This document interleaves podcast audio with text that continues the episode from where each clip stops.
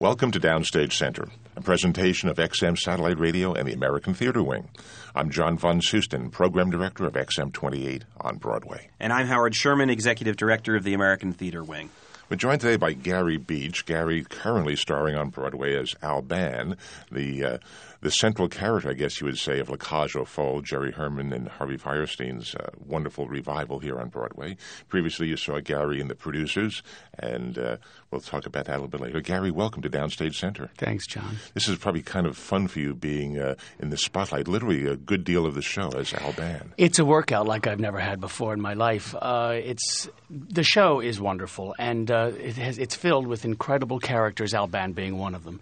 Of course, he's uh, he's the star of the uh, store downstairs, which happens to be a drag club, and uh, he goes under the name of Zaza when he's working. But basically, when he's upstairs in the apartment with uh, Georges and their son uh, Jean Michel, he lives his life sort of as a, a woman.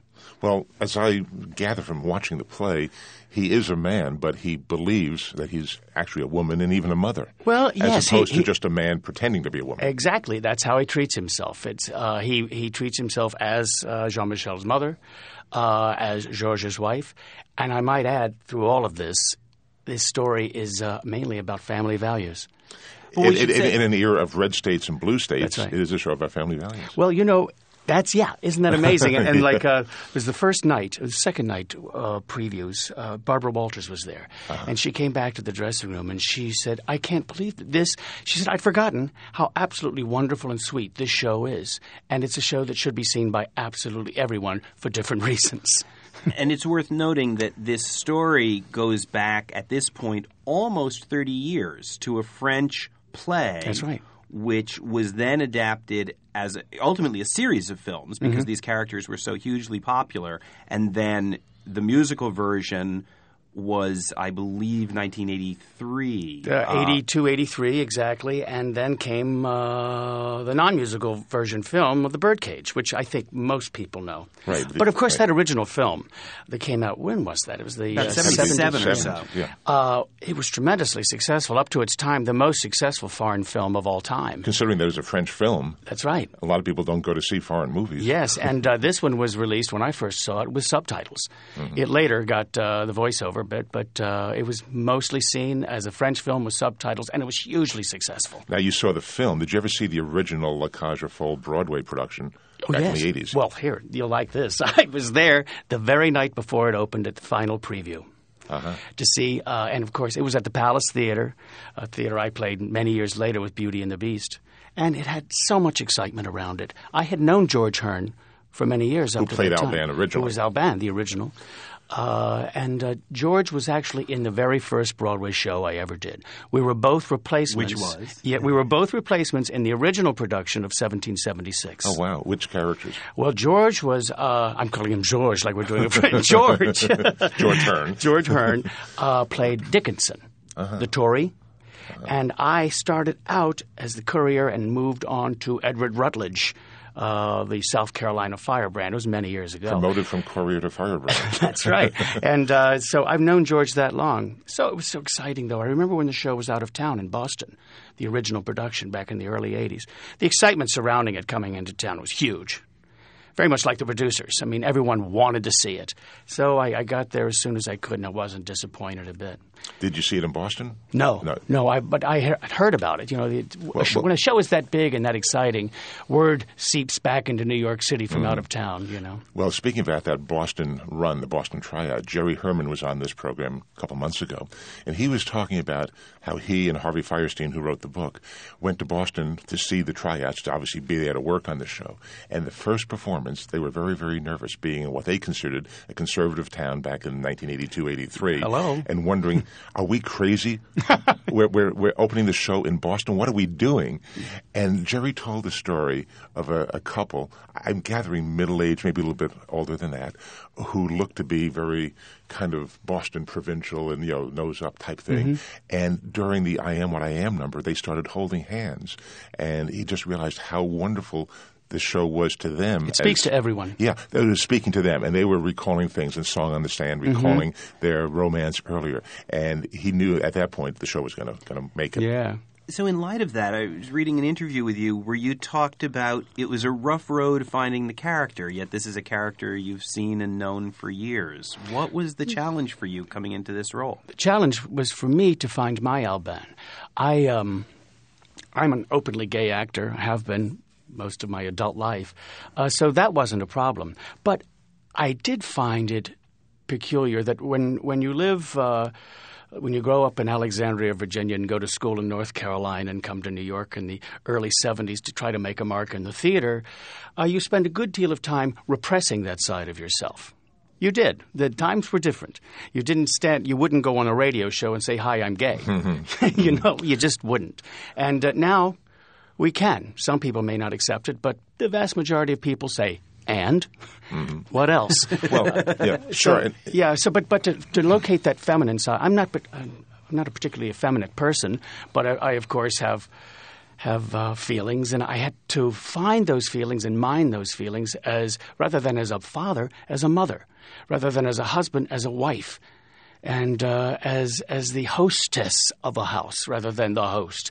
But to find those and make them my own and hopefully interesting for the audience was the hard thing that I had to do. Well, how, how, did you do that?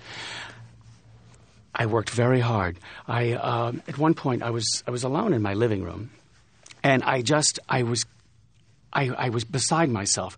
I, I start. I went on a crying jag. Mm. I was. I, I had found this person inside me that I had never touched before, and uh, it's a joy for me to go to the theater eight times a week and find this person again, every single night. I must tell you that by the end of the show, I'm not tired. Mm. I'm totally revitalized. Are you discovering different things each performance? Oh, absolutely. Deeping, digging absolutely. deeper into the character. And working with uh, Daniel is, is a joy because he's a magnificent actor.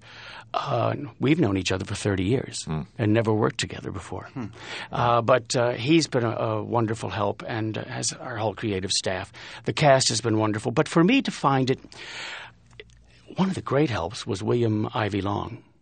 He uh, is costume the costume designer, and Paul Huntley, the wig designer, because we worked together, the three of us, very, very closely from the beginning, finding what what kind of style I would look good in, what kind of hairstyle, what hair color that as a woman I would look good as. So it was it was an exciting, different trip that I've never taken before.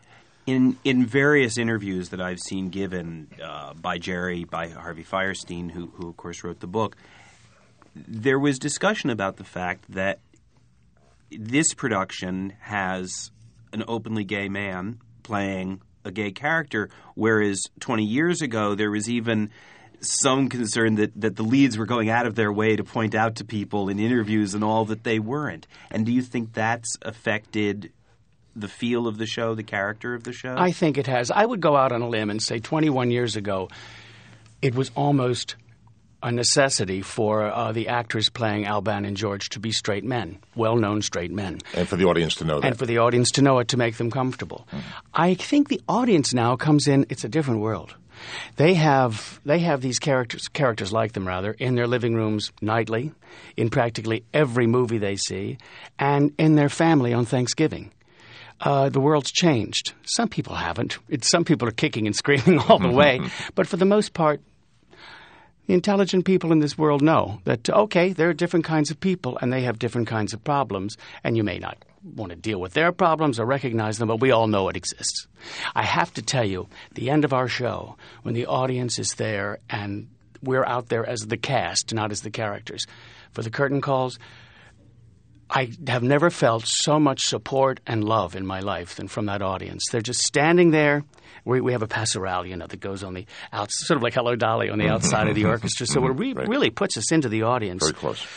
Um, it's the look on their faces is really heartwarming and wonderful. It was just the other night. Guy in the front row reaches up and he's standing there with his wife, and they're just applauding, applauding, and smiling. And the guy just reaches up and grabs Danny's hand just to really? shake it, like really? "Thank you." Wow. Well, it's fascinating. Um, although we're pre-taping this interview, just before you you started, um, you were reviewing some text that you're going to read, I guess, after tonight's performance, before tonight's performance, because it's the first of the family nights on Broadway right. that the League of Theaters and Producers mm-hmm. runs. Kids Night. And Kids Night on Broadway, exactly. So the idea, as you say, of the change in the environment, of that there's an active push to have young kids, you know, or teenagers coming to see material that – certainly would have been thought of as risque 21 years Mm-hmm. ago. The world has changed. I mean, it has changed, but you know, it really wasn't even risque 21 years ago. I think approaching the theater, a friend of mine is Peter Marshall, uh, Hollywood Squares, Peter sure. Marshall, Yeah, wonderful guy. who did the show? who did the first Yeah. national tour playing Georges. And uh, I, long before I knew I was going to do this, I was talking to Peter about the show, and he said he would actually, there would be pickets out in front of the theaters when they'd go, be out of town, say in Washington, D.C. or Cleveland or whatever, and uh, don't see the homo show or something like that. And Peter would go out and say, look, you, you have to see this show first before you judge it. And they were all nice. They wanted his autograph from Hollywood Squares. the then they'd start, yeah, then they'd start picketing again. And and about 100% of the time, if you could talk to these people and coming in to see the show, they left having loved the evening. It's about so much more than sexual identity.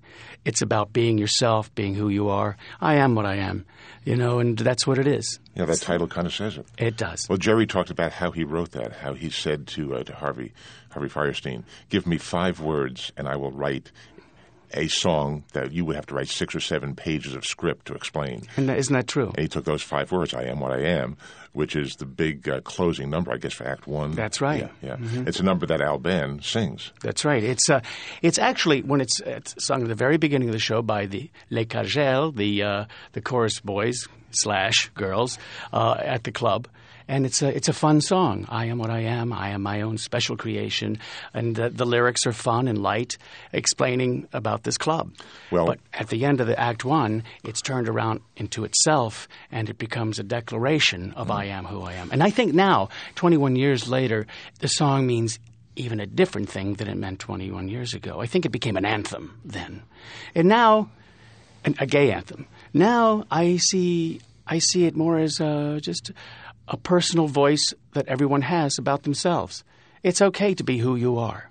It's okay.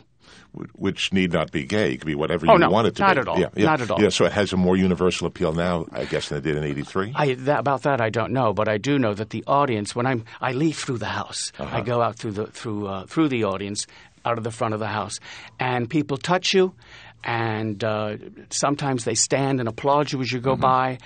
One of my favorites was obviously a theater party lady sitting on the row in the orchestra section, and. Uh, we used to call them the blue hairs.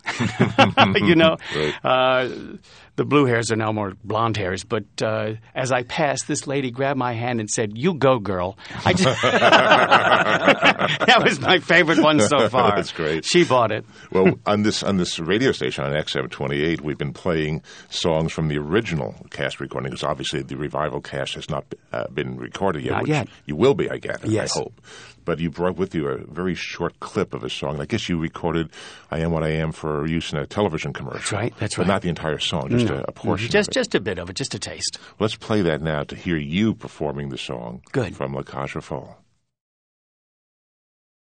Gary Beach as Alban performing I Am What I Am. Just a, a smidgen to get us interested in. What a great song. Yeah, yeah. Well, the whole score, the whole Jerry Herman score is great. And uh, it is so Jerry Herman, which is, is. which is a compliment. Yes. The way I'm saying it. From the That- downbeat of the overture, and we do have an overture. It's it's that kind of show. Right. It's uh, you hear Jerry Herman, you do, and uh, the original uh, orchestrator and our own Larry Blank, the new orchestrator. It's it's all there. The trumpets, the bells, and everything. The thing that we when I was growing up in the '60s, you thought of as the musical, Right. the Broadway musical, Right. the David Merrick musical, Hello Dolly, Mame. Now, in preparation for the revival, did Jerry and Harvey Fierstein make any uh, notable changes either to the script or the music to kind of update it, to kind of dust it off for the 21st century? We definitely wanted it to be set in 2004, 2005. So it's a current time. Yes. So therefore, the clothing did not reek of the '70s or the '80s or anything, and no shag rugs. And uh, but basically, the material. I think Harvey says this. He could have written it tomorrow, uh, because you know the um, the villain in the piece is the uh, uh, French uh, deputy called Poli- Deputy politician. Dindon, a politician who is uh, uh, a moralistic, family values, tradition sort of thing. When all of those words are exactly right, but this guy has taken them to extremes. He would be from an ultra red state in, in That's France. right. That's right. Sort of crimson, and so uh, he uh, that's that's our villain in the piece, and so he he uh, he comes into our our household, and, and it totally goes crazy because our son Jean Michel wants to marry his daughter. Well, Broadway nowadays certainly um, appeals to people from all over the world, certainly all over our country. You get a lot of people coming to New York on holiday visits or whatever. Do you get any feedback from people from conservative states of our country? Oh, absolutely. And, and what kind of feedback do you get? uh, you know, when we leave the stage door on 45th Street, very often there are just crowds and crowds of people who just want to tell you how much they liked it. And I think that the most. The most that they can, I always ask, where are you from? Because that to me is always very interesting. And uh, there's no one that's even had a raised eyebrow. I mean, they, it's it's not that kind of show. It's a show that you can walk into with your grandmother and have as good a time as you could at Mame or Hello Dolly or any of the other great shows. It's a great classic musical. I'm reminded, and I may be paraphrasing to some extent, a quote uh, by Voltaire, the French uh, philosopher of, I guess, 1800s, uh, who said something to the effect of, I may disagree with what you have to say, but I will defend to the death your right to say it. This is kind of, I guess, the same thing. I may not approve of your lifestyle, but hey, it's your lifestyle, Yeah. so you can be what you are. The interesting thing about these two guys, though, is that their lifestyle is your lifestyle. They, it's, it's not that they live a bizarre life or existence. This is not taboo. Right. These are two people who have, frankly, middle class values. Mm-hmm. At one point, uh, there's a little restaurant there in Saint Tropez that Georges and Alban frequent quite often, and they're having a discussion. And at one point, Georges leans over just to maybe give Alban a peck on the cheek. And Alban says, Georges, please, we're in public view. Mm-hmm. You know, it's, it's, they have those values. Uh, that's, that's who they are, just like most of us. And it just happens to be two men. That's all. But it is interesting. Harvey uh, was interviewed on, on a different program of the American Theater Wings uh, a couple of months ago, bef- just before you were going into rehearsal, and he did say, although he made very, very few book changes, he said that the, the change in times have allowed a few lines to change. And I'm not going to remember exactly, but and I don't remember if it's if it's yours or Danny Davis's. But uh, speaking to uh, to your son. Uh, the epithets are being tossed about, and there's it's traitor, villain, you heterosexual. Heterosexual. And Big that- laugh. It's a big laugh now. But but Harvey said 21 years ago you couldn't have done that line because it would have frozen the house, and so there is Exactly. a flexibility. But to segue from this, your last big Broadway appearance also had you wearing a dress. I know. Do you do you uh, do you know why this link is coming? Is this suddenly now people saying, "Oh, he was very good in the producers in a dress. Let's put him in another You know, dress." at first, you want to be. On, I'll be honest with you. When I first got the call, which was well over a year ago, um, I I thought they would be. I would, it would be for George for some reason, and uh, then when I heard it was Alban at first, I thought, oh gee, a dress, uh, and then I read the script. And in talking to Jerry Zaks, our director, not long mm-hmm. after that, I said, Jerry, when I saw it originally, I remember I thought it was very funny, but I didn't remember it being so moving and touching. Mm-hmm. And he said, maybe it's because you're older. and I think that may have a lot to different, do with it, but also I believe it's because we're looking at it through different eyes now. Mm-hmm. It's uh, you don't have to be funny. There are lines that I have that I'm sure George Hearn probably had to put a comic spin on. I can say absolutely, totally real hmm. To uh, to my friend, to my mate, to George, and uh, it doesn't it doesn't move a leaf. The house sees nothing bad about it or dangerous. and couture aside, Uh-huh. Roger Debris was a wonderful character, but there weren't the emotional depths to plumb You know, in the real way. I always took Roger Debris at his word. He, he says, I'm going to a costume party, to the uh, choreographer's ball, to be exact. And uh, then I have the, one of the great lines in the show I look like the Chrysler building, and I do.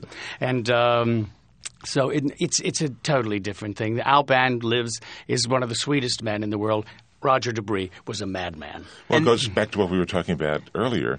That in the case of Alban, he believes that he is really a woman and really a mother, whereas Roger Debris didn't pretend for one minute to be a woman. No. He was gay and he was going to a costume party. and He was wearing a dress. That Yeah, was, I'm not even was sure he would say he was gay. Uh-huh. It was 1959 when, when, when the play was said. If you, if you recall, Carmen Ghia, upon introducing himself to Max and Leo, calls himself Mr. Debris' common law assistant.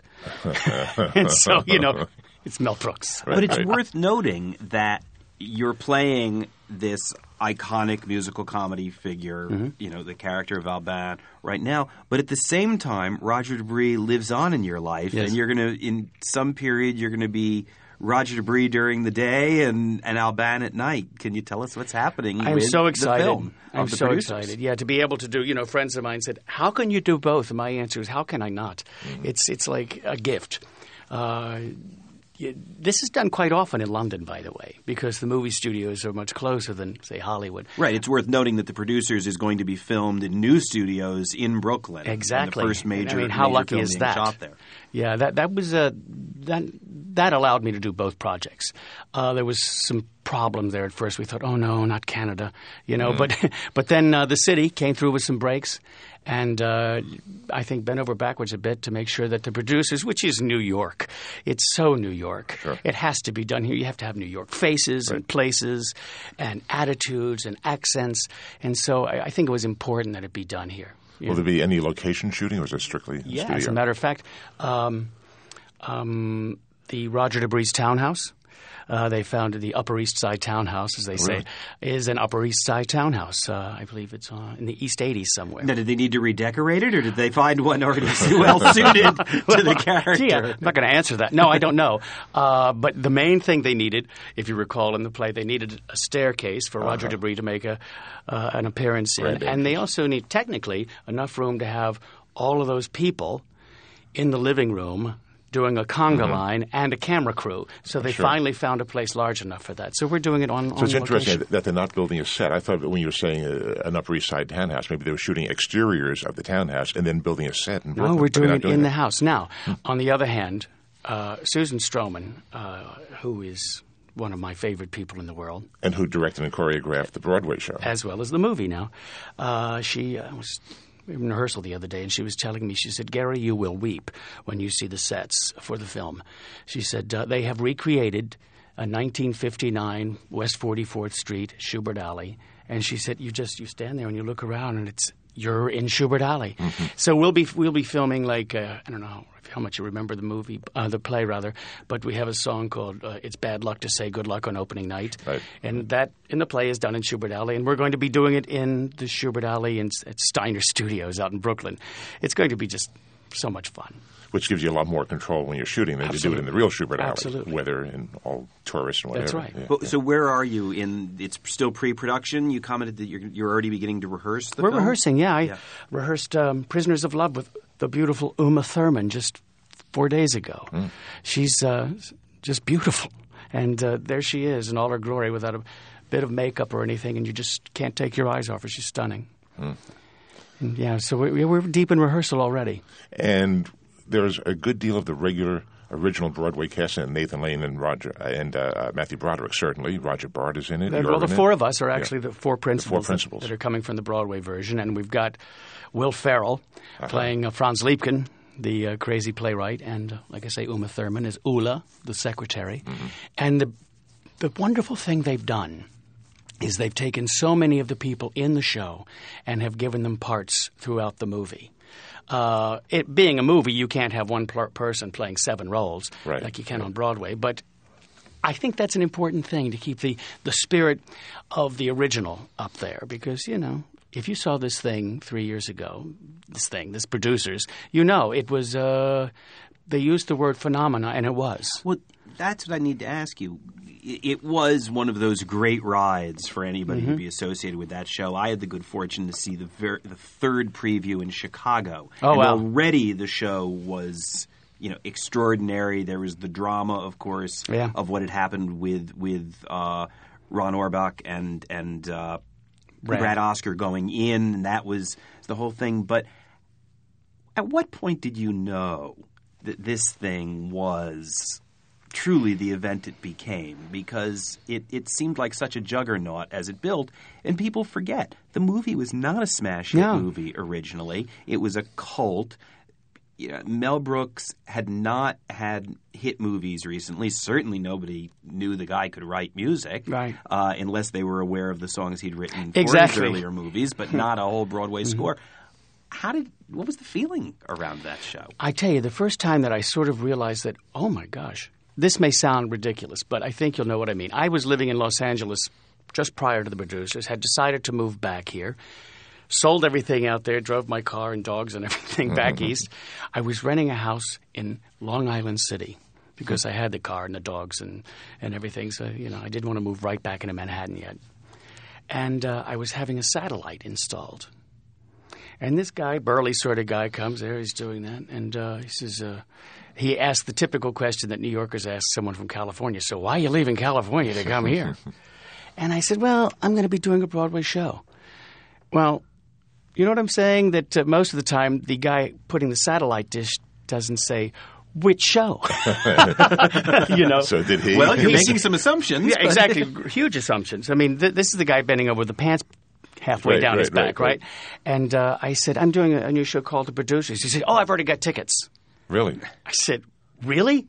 He said, Yeah, I can't wait to see it. It was it was pre-sold, Totally. basically. yeah. And then all of a sudden, the American Express ad, the full page ad, came out, uh, and I think the tickets went like that. Hmm. And then the second one came out; they went like that. Okay, we come back from Chicago, and we knew that we had pretty much taken Chicago by storm. But Chicago's a big town.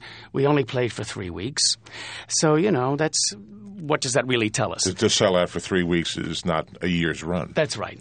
So we come back, and Roger Bart and I, buddies, and uh, so we're we leave rehearsal one day. They tell us to go over to the theater and decide which um, dressing rooms we wanted. It was a contractual thing, and so during the lunch break, we went over to the theater. Now, believe it or not, we had not been by the theater, of course, since coming back from Chicago. We turn the corner going west on 44th Street, and we see a line going outside of the St. James. Now, we're not even in previews yet. Hmm. Going outside of the St. James and down to Sardi's. Wow. Well, I don't have to tell you guys. Theater ticket lines are sort of a thing of the past. You'd hardly buys on the phone or online. exactly, and that line didn't go away for almost eight months. And that's pretty much the whole block from the St. James to Sardi's. when Pretty, they announced pretty that good Nathan, distance. yeah, when they announced that Nathan and Matthew were coming back on that Sunday morning, the tickets went on sale. I show up at the theater for the matinee. The t- the line went. If you if you know New York Manhattan geography, it went from basically Eighth Avenue west to Broadway, down Broadway, and then back up Forty Third Street. That's ridiculous, Mm-hmm. you so, know. So you'd really come a long way from, let's say, Something's Afoot in the Mooney Shapiro songbook. Hello. I want to jump back and talk about some of those earlier shows that you did, because certainly in the past 10 years, anybody who's a great Broadway fan knows, you know, these, these major roles you're playing. But, but those were some early ones. Tell us about, about those couple of shows. I think Something's Afoot was one of the most fun shows I ever did. Uh, do you know anything about it? I actually do, but I doubt many of our listeners Yeah, do. it's uh, it's it's very successful in stock even now. It's a murder mystery musical. Uh, It's basically a musical Agatha Christie, Agatha Christie, who done it? Indians, exactly, kind of and thing. one by one the cast disappears. I made it into the second act, but it was uh, Good for you. Yes, uh, uh, the uh, the dissolute nephew of the of the uh, of the the topic of the, the evening. Nigel Rancour was my name. It was so much fun. I've this show would get standing ovations in the middle of the show. Tessie O'Shea was our Miss Tweed, We because Miss Marple who was a great type. British music hall performer, right. not With- well known over here. with the banjo and the whole thing. And uh, there were nine of us, and uh, the audience would go crazy. And this this was in the seventies when, uh, I mean, newspaper critics still hold a great deal of weight in in New York, but I think far less than they did then. Then it was it was rough, and. Mr. Barnes wrote for the New York Times at the time. Clive Barnes. That's right. And he, um, his review, I will never forget. The audience adored the show, but they were misled. and it was like, what? So Did he explain himself? yeah, he went on to, but I didn't bother. Uh, you know, it's it's uh, it's a strange thing that critics did carry a big, big stick back in those days, if you recall. You know, they still do, but it's a different world we live in. You know. But there are so many shows that have been panned by critics, audiences just love, Well, that's just and it. vice versa. Yeah, uh, you know, a friend of mine gave me a wonderful booklet uh, made up of reviews from um, most of the great musicals over the last 75 years. It's so much fun to read a review of South Pacific Opening Night by Brooks Atkinson, I think who's one of the deans of theater criticism, right? He's, he's really well known. Uh, he was talking about Mary Martin, and he said, "Well, frankly, she's a little. There's a little too much Annie Oakley up there for my. You know, it's, it's like this is Mary Martin in South Pacific. How can you be negative? Well, there's the famous out of town review of Oklahoma, Right. New Haven, no girls, no gags, no chance. Um, you know, that's certainly there. So, so you from Something's Afoot, you were a replacement in Annie. That's right. That and I did that for a long time, and I absolutely loved it. I just which- loved which- that show. which role? Rooster Hannigan. I, I had the.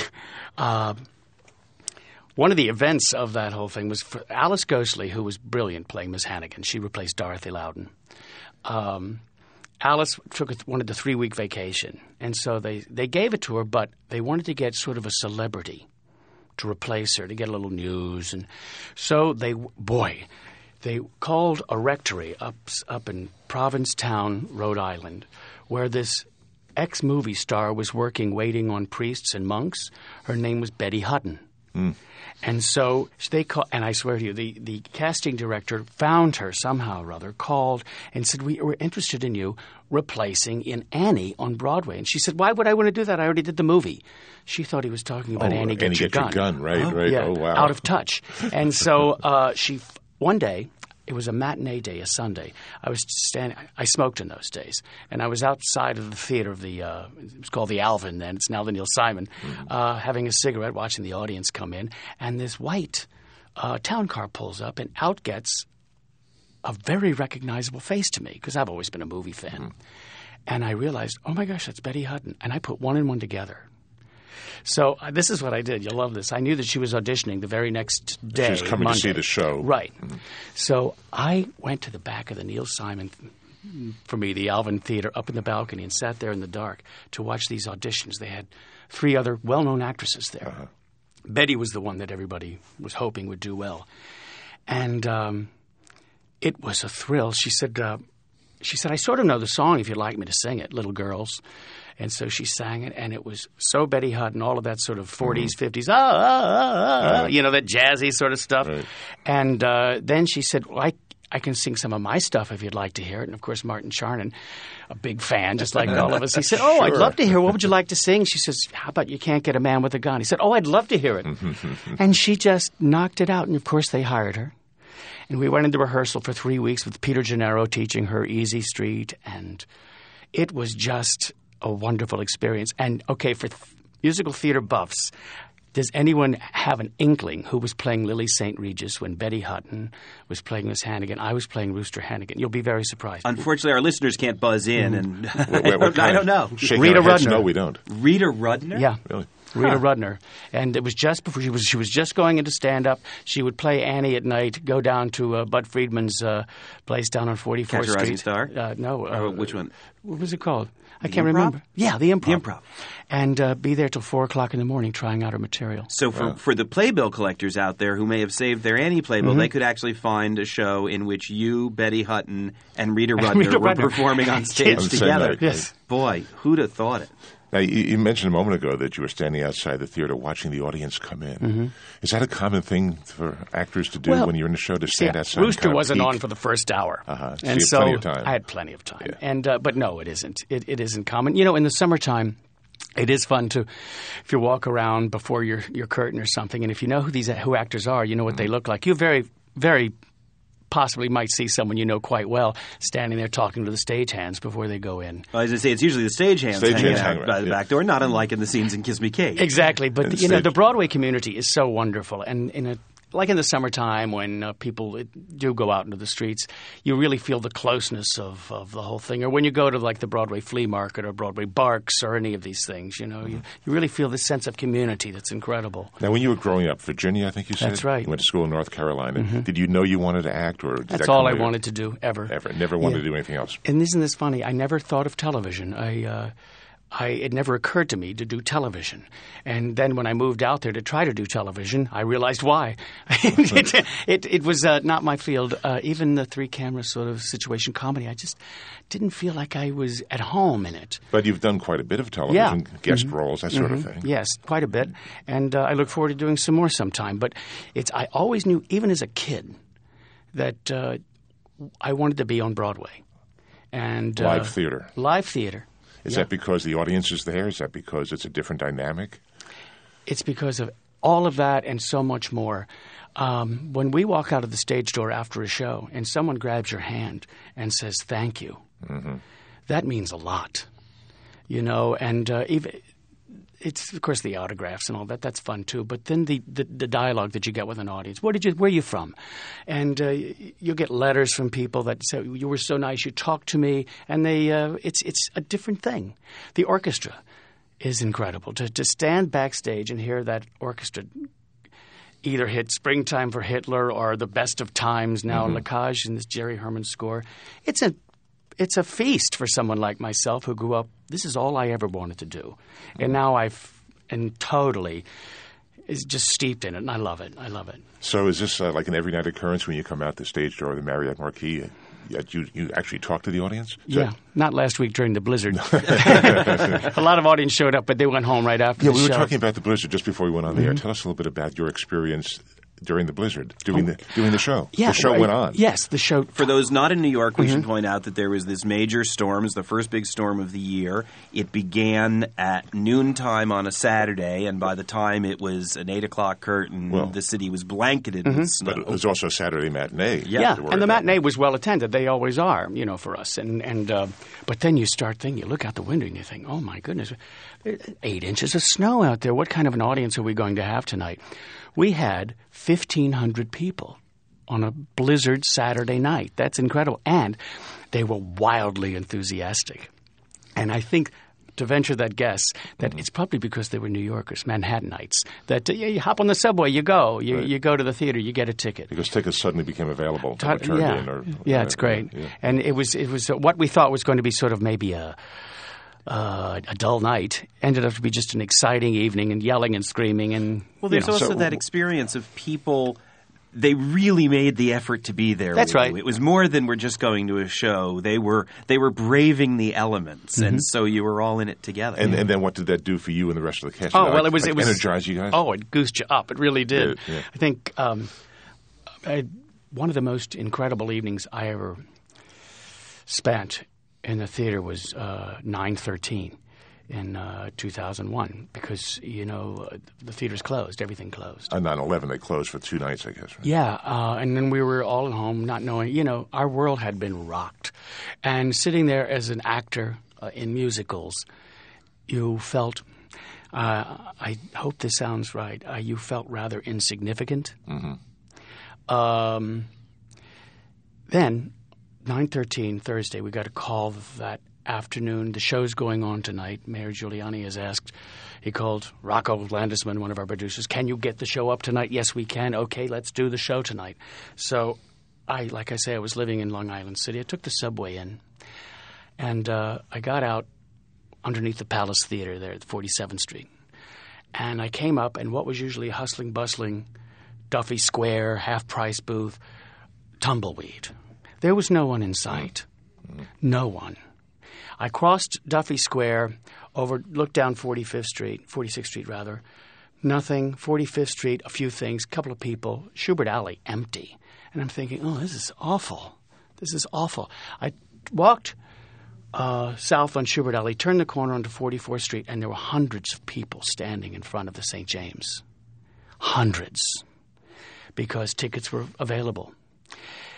That night, anyone who was in town who could be there, on, by the anyone I mean on our staff or producers or whatever, uh, you were drawn to the theater that night to be a part of whatever it was going to be that event. The show started, and by the time um, we got to springtime for Hitler, it all of a sudden became a different thing. Mm. It really did. It wa- it wasn't just funny. It was uh, the laughter was maniacal it was it was it was we can laugh. Damn it, we can laugh. You know, and at the end, of course, it's a pretty famous picture of all of us singing "God Bless America" mm-hmm. at the end. Oh my gosh, I, that that experience was one of the most incredible. It only happens in live theater. Yeah. People didn't go down, gather down at the cinema, you know, eh, or gather around their TVs except to watch the tragedy. They came to that theater that night, and for weeks afterwards, they came there to laugh. Right. This this company, XM Satellite Radio, was supposed to have done our launch of our service the day after 9/11. On 9/12 was our announced national launch. We postponed that for two weeks, but in the July and August months leading up to the launch, we were doing dry runs where we mm-hmm. had to be on there for about 100 t- beta testers, as they were called, Right. people who would listen and comment on it.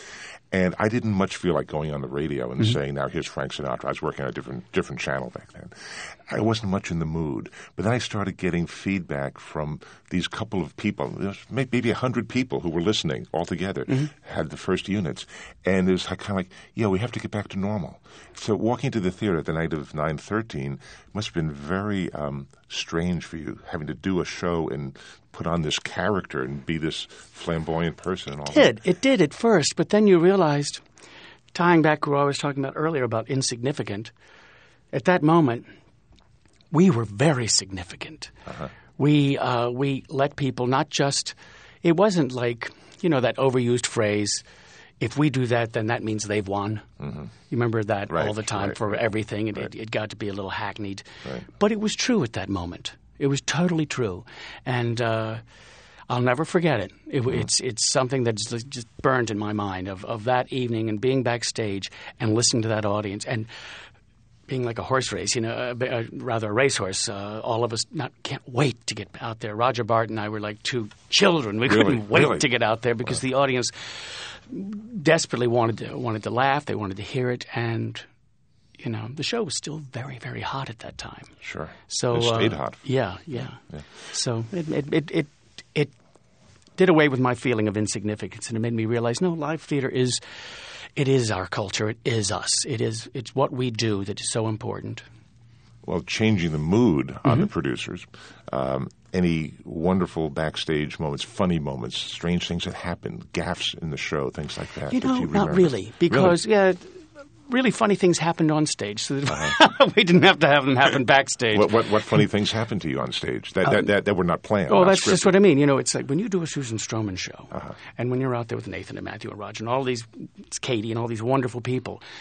There's a, very little experimentation, but there is a lot of living in the moment, Mm-hmm. and so uh, I know it's, it's so disappointing not to have a funny story, and then and then I fell. You know, I guess no, I guess there is one. This is funny. I forgot about this.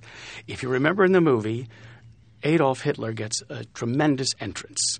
He's standing there uh, doing the Heil Hitler, and he's on an elevator. He comes up and gets in what we call the bullseye in the back of the stage, and all the ensemble facing, giving the Heil Hitler. Believe it or not, folks, this is funny when you see it on stage. and uh, one night, I'm standing there, the music for the entrance, da da da dun dun dun dun dun dun, dun starts, and I'm just standing there, nothing's moving.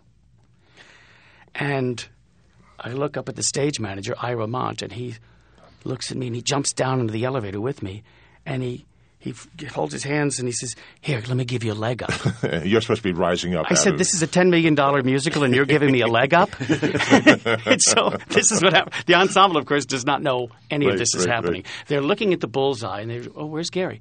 All of a sudden, they see my hand come over like this. climb out of it's the like trench. Lucille Ball getting into the show with Ricky. Right, it's like I'm climbing leg by leg over, and of course the audience is laughing, but they don't know that It's really funny. that's not what really happens, folks. Right. And then, of course, the ensemble was beside themselves. It was so ridiculous looking. But it must have been a funny moment. It certainly, with the audience not knowing, it must have made it very funny. Exactly. They, they, I love that part that they didn't know that that's not what usually happened, and they found it tremendously funny. Yeah. well, you did one song in that, the producers, which really is a standout. Keep it gay. yes. Uh, how did you get into into doing that? You know, in other words, finding what to do, the, the movements, whatever. Here's the funny thing about that scene. I, uh, Nathan and uh, Cady Huffman, played myself. Ulla. Yes, that's right. Did did the original reading of this a year before we opened on Broadway, and. Uh, the wonderful Mario Cantone played uh, Carmen Ghia, but he couldn't work it out to, to so we got the great Roger Bart. And um, but that scene, we uh, I called it the gay scene. Everyone else called it the townhouse scene. But uh, basically stayed exactly the same. It never really changed. It was perfect. It was funny. It was just enough. One thing we, they did find out that when we got to Chicago that anything alluding to anything gay had to be cut It, it only had to be in that scene, you know. That it like that scene went so far that anything Uh-huh. more was like, okay, that's too much. Oh. But uh, I, I agree. I think I think that uh, we just found it, and I how we went about it, I really don't know. We just played the truth of it. That's all the producers is about, though, isn't it? It's about people who want to put on a show.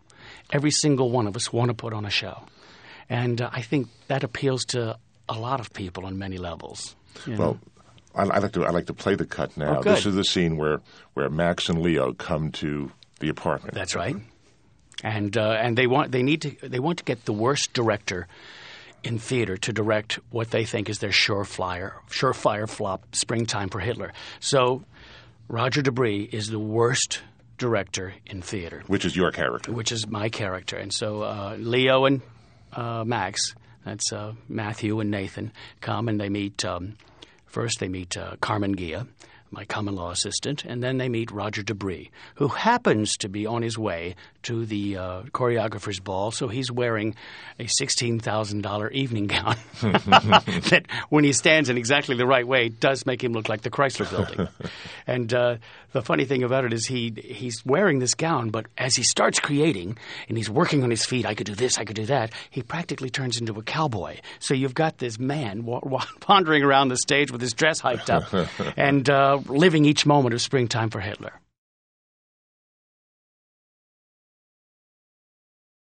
From the original production of the producers, the Broadway production, not the movie, of course, that uh, that was Gary Beach as Roger De Bris, along with um, Roger Bart as uh, as the what common law Mm-hmm. The common assistant, law assistant, Common law Carmen assistant, Carmen Ghia, and that we've seen Roger most recently on television in Desperate Housewives. Isn't he and, great? And recently in The Frogs uh, at Lincoln Center. And Stepford Wives. and Stepford Wives, the movie this past summer. Uh, terrific, absolutely terrific. Um, and I, I, I do want to add before Howard that uh, performance for you when you were Tony as best supporting actor, best Yes. featured actor in a musical. Changed my life. The whole the show changed my life. Before we wrap up, Gary, you know we've been talking about you've been talking about speaking to audience and the effect on audiences and people at the at the doors, and of course we we haven't mentioned another one of your major major performances, namely Lumiere in Beauty and the Beast, which was already this beloved, much you know much known piece. Unlike the producers, which was mm-hmm. really obscure to a lot of people, you know, you had people coming in from Beauty and the Beast, which was such a smash hit as a film, and then coming to it on stage. And of course, you were playing for what probably compared, certainly not since Annie, were you probably seeing as many kids in the house That's of, of shows that you'd done. And just wanted to ask about the evolution of taking that iconic film to to the stage. It was handled, I think, at at the time, it was handled exactly right by Disney, by the Disney people, by Rob Roth, the director. The idea was not to play cartoons, but to play because they came up with the conceit that these the candlestick, the clock, the pot, all of them were people that were because of this enchantment were turning into little by little as the play went on into inanimate objects which raised the stakes quite a bit and then we had a, a new song introduced called human again which made us even more human i think. I have to say that uh, a lot of ruckus was caused by the theater community when beauty and the beast first came to town. Uh, and about a year and a half later uh, I think it was Frank Rich, uh, wrote a, a very interesting, and I really liked his uh, op-ed about. He said, isn't, "Isn't it funny that perhaps the show that we thought was going to kill the street may be the show that saves the street?" By that, uh, by that he meant that it, it was bringing in a different kind of audience, a larger audience, and then Disney's um, 42nd Street experience there with uh, changing it. I mean, I'm old enough to remember 42nd Street The way it was. the way it was, and uh, it Well, it's been many things. We're referring to the tawdry mid seventies, exactly, exactly. You know, and so and, and whatever you may think of uh, the presence of Disney, it is a pleasure to walk around after a Broadway show now and see people, families. Times Square is packed with people. When I first started doing Broadway shows in the early seventies, uh, they changed the curtain time from eight o'clock to seven thirty because they thought maybe people would like come in earlier if they thought they were going to get home earlier. There were buses at Duffy Square. If you were going to see an off Broadway show, you could get on the bus and take the bus downtown, and then get off the bus. Watch the show, get back on the bus, and they take you back. It was dangerous. And now the sense of family, it's really incredible. And, uh, you know, I, now I think we have to fight against not everything has to be for the family. You know, there are shows for adults, too. And uh, so, you know, but it's, it's a great thing. I, I, I can recall working at a television station which was located in Times Square in the late 60s, early 70s, Right. where on the night crew, we were afraid to go out alone to eat dinner. And three or four guys who go out as a group were afraid as individuals to get mugged in Times Square. And now, as you say, it is so, so different. So, times is- have changed, and I'm I'm I, I'm not saying that I'm I'm a huge fan of uh, of where the theater is right now, but it is nice to think that we have shows for practically everybody's taste. It's uh, it's Broadway has grown in a in a pretty good direction, I think. Well, we know that every day, eight days a week, except Mondays. I guess you're Yeah. off on Mondays. Uh, you're playing in um, in La Cage aux Folles, Alban. Happily. And you're about to start shooting the Roger De Bris role again in the producer. Mm-hmm. What would you like to do in the future? What what areas do you want to get into that you may not have done, or where would you like to go career wise in um, the future? I'm so happy right now. I think to wish for more right now would be like slap him in the face, somebody. But uh, I, I really enj- I love Broadway musicals. I do. I, it's and I'd like to. This is the first revival I've ever done, which is a whole different thing. I never thought about it. Uh, the night we opened, I. I arrived at the theater and there was an envelope, uh, and I opened. It was a beautiful, beautiful letter from George Hearn. Uh, and it made me realize, not that I didn't before that, but it really made me realize the responsibility you have when you do one of these beloved shows on Broadway and uh, to present it to a new audience or to an audience that's not new but remembers it with such fondness. In my dressing room, I have hanging the original poster and our poster. Mm-hmm. Because I want any I have a lot of friends who are in the original. When they come back I want them to know that this is if they weren't so wonderful we wouldn't be here tonight. Mm-hmm. You know that it's because they were great we get to do this show right now. It's great. Eight times a week at the Marquis Theater. that's right. Marriott Marquis it's a theater that's I had never I'd been there a couple of times but they totally remodeled it for us. It's all new seating and rugs and it's carpeting. It's beautiful and I can honestly say there's not a bad seat in the house That's true. they're all wonderful, and the, the sound system is great. It's uh, I'm so happy being there, and I do have one of the biggest dressing rooms I've ever seen in my life. I don't know who they That's built really this what for. it comes down yes, to. it does. I think they I think they built it for Julie Andrews or something, but it really is just incredible. I invite my friends. You have to come and see the dressing room. In, oh, okay. Well, in, interestingly, Julie Andrews was there in Victor Victoria, That's as I recall, which was also a similar theme. You're right. You're right. there something about the Marquis Theater? I hope so. we're we're loving it. We really are, and it's uh, it's a it's a great it's a great show and a great message that the show has of just a, a positive life. It's it's wonderful, and you get to sing some really great Jerry Herman songs. You feel in a good mood when you leave.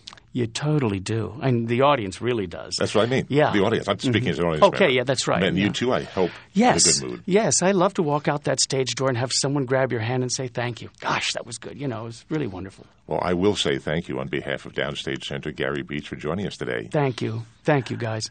For the American Theater Wing, I'm Howard Sherman, reminding everyone that these programs, as well as all of the educational and media programs of the American Theater Wing, are available online as free, on demand streaming audio and video from our website, www.americantheaterwing.org. And for XM Satellite Radio, I'm John von Soosten for Downstage Center. That's a wrap, and thank you. Bonsoir.